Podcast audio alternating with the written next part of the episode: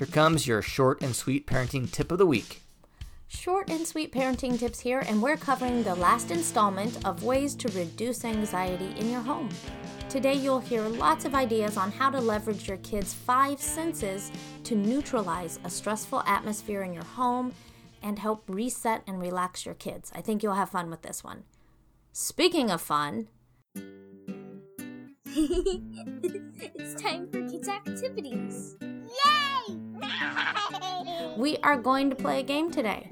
I hope you have a couple of these items at home. Ask your grown-up to help you find straws and cotton balls or feathers.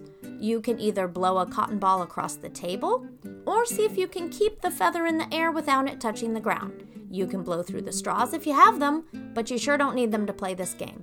Race your brother or sister or do this on your own. So parents, since we're talking about engaging the senses today, this kid's activity uses that principle, so watch your kid and see how they like this activity. Don and Gina Grodhoff join us from Focused Healthy Family again to talk about a need with our kids that isn't always being met right now. Kids need to run and learn and move. That's how they're learning and growing and developing, and they need an outlet for that.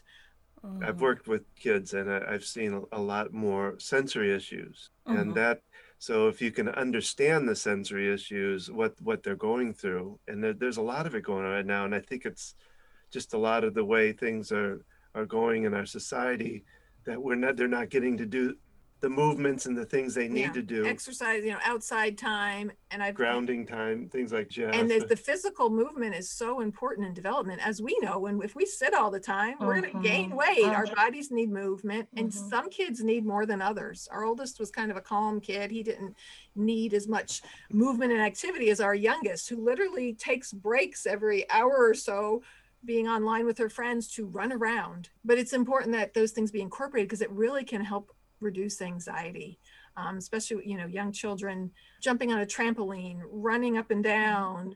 I used to do wheelbarrow all the time where they put oh, their hands on the floor and you lift right. your legs up to walk. That proprioceptive yeah. input is calming to the system.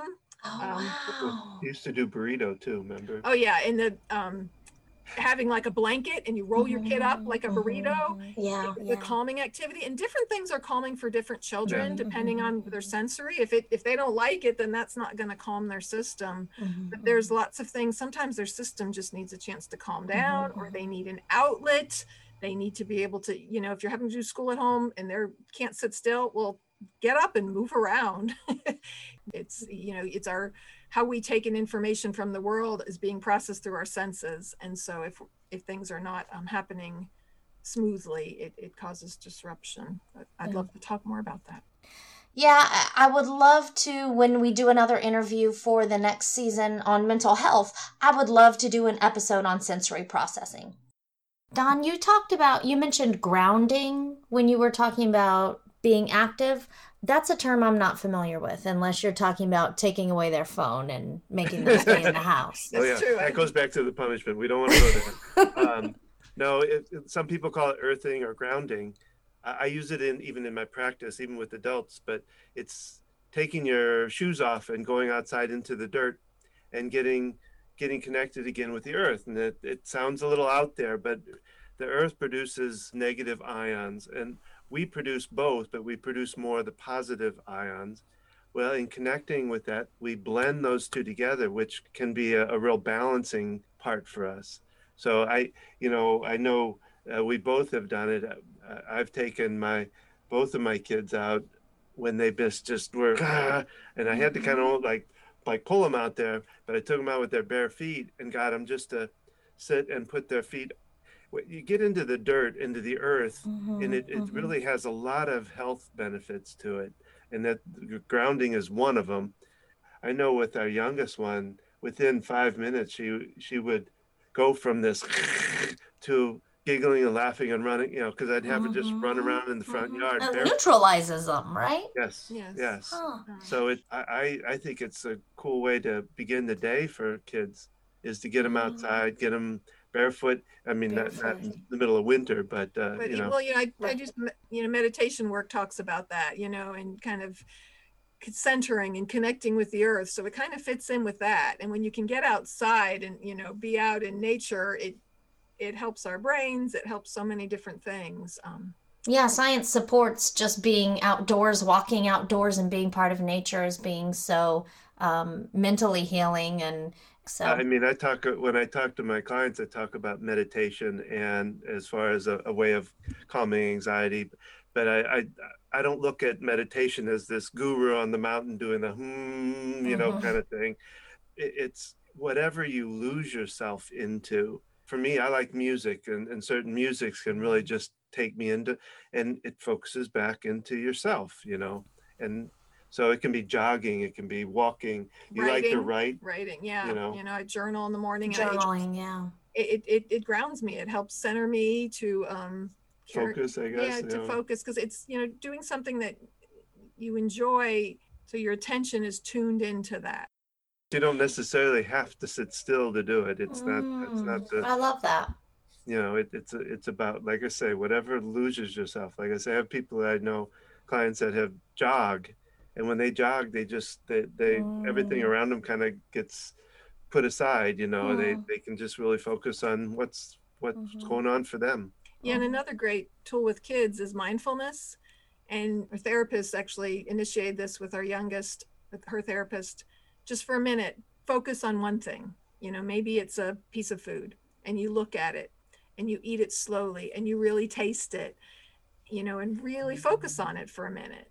Or if you're outside, let's just be quiet and then think of and listen to all the things we can hear. And then we can talk about it. You know, for a real young kid, it might not be a minute, it might be fifteen seconds, mm-hmm, but mm-hmm. let's just tune in and pay attention. Let's just really think about what this food feels like in our mouth and what's the taste and the texture, or, you know, let's stop and just listen. And there's just so many different ways to incorporate kind of a mindfulness in each day. That's, you know, such an important skill, and it can do with kids of any age. And then there's going through the senses, right? That's a, that's right. a mindfulness where you. Right, right, yeah. right. What am I hearing? What am I feeling? What am I seeing? Yeah. And I, smelling and. Right, right. Well, you, you know, then another means of, of relaxation or, or getting out of anxiety is going through your body and tensing up pieces, oh. parts of your body, mm-hmm, mm-hmm. one at a time, you know. Progressive you, muscle relaxation. Yes, there you That's, go. And, yeah, so you focus on each muscle group mm-hmm. and you tense it, and slowly you're releasing it. So in order to really relax, you scrunch and tense your shoulders up, and then you can relax them. Mm-hmm. Um, so yeah, the progressive relaxation is a great tool. And that yeah. works with kids just as well as adults, uh, yeah, you know. Yeah, yeah. I think mine, I think mine uh, was from the feet up, because I remember okay. doing my head. Yeah. Okay. Uh, yeah. And you scrunch your face, and you right, open right. your eyes really wide, and yeah. Right. Yeah, I think I learned that too when I first learned it. And you can take it to any intense, you know, you can go down to a finger, you know, or mm-hmm. you can do more generalized. It, it. I was gonna say, yeah, with like a two or three year old. Okay, we're just gonna tense up our whole body and yeah, squeeze our fists, yeah, right? Right. And you're gonna let it all go, right? Because they're not gonna be able to differentiate. Yes, for sure. Parts of the body. Well, well and, and also for little kids uh, with breathing. There's a couple different okay. ways of doing some good yeah. deep breathing. You know, Gina does the one with blowing out the candles. Picture of, picture a big birthday cake with a lot of candles. Oh. You got to blow them all out. You know, we talk about taking deep breaths in and blowing out. If a kid's really anxious and they're hyperventilating, mm-hmm. it's mm-hmm. hard to focus on breathing in and out. But if you ha- tell a kid to blow out, then they're going to be forced to breathe in. It's just a natural occurrence. And so you literally can take some candles and tell the child, blow out the candles, right? They're going to go, and they're forcing the air out their mouth, and then they're naturally going to breathe back in. So it's one way to get them into a calmer breathing pattern. And I, I do, the one I do is I'll have them do raspberries. Mm-hmm, mm-hmm. So, you, you know, breathe in. Right, you know, right. And, I, and that's I, a sensory thing too, I think. Well, and yeah, and I, I, I usually collapse to the floor as I'm doing it, you know, and they giggle and laugh. So yeah. they're getting really two right. things out of it. They're getting right. the breathing part out of it, but they're getting the laughter, which yes. relaxes them too. So that and it's silly. Young kids are like, yeah, oh, you know. you know, it's so fun, and you know. And laughter releases endorphins too. Yeah, I know. I like. I know hugging, you know, helps to release endorphins and oh. calms our anxiety. And okay. it's, I, I've even read. I forget the number of seconds that a hug is and how it, it changes the chemicals in our brain. And so a prolonged hug can really have a calming, wow. relaxing effect on our body. And yeah, I went to a conference. It's been a number of years ago. I want to say it was this speech therapists, but they specialize, they were laughter therapists, and, you know, the importance of it and how it affects our, our body. And, you know, even the forced laughter, it, forcing yourself to laugh, it's, okay. it's kind of like making yourself smile, you know, it's changing the dynamics in your brain and functioning. Mm-hmm. Yeah. And how, how therapeutic it can be. Yeah. Now we're going to have to go look that up yeah, some more say. because yeah, there, I know there is science behind it, and it is fascinating. And I do know inserting silliness or humor in a tense situation often will just kind of, you know, change the chemistry and take, take the wind out of whoever's coming at, at you, just to do something silly or say something silly, kind of like you said when you were brainstorming, you know, make yeah. a silly idea or yeah, whatever. Right, because we, we, you know, we take things so seriously. And someone oh, said yeah. to me once, you know, think, is this going to matter five years from now? Like, especially with your kids, you know, they wrote on the wall, is this really going to matter in five years?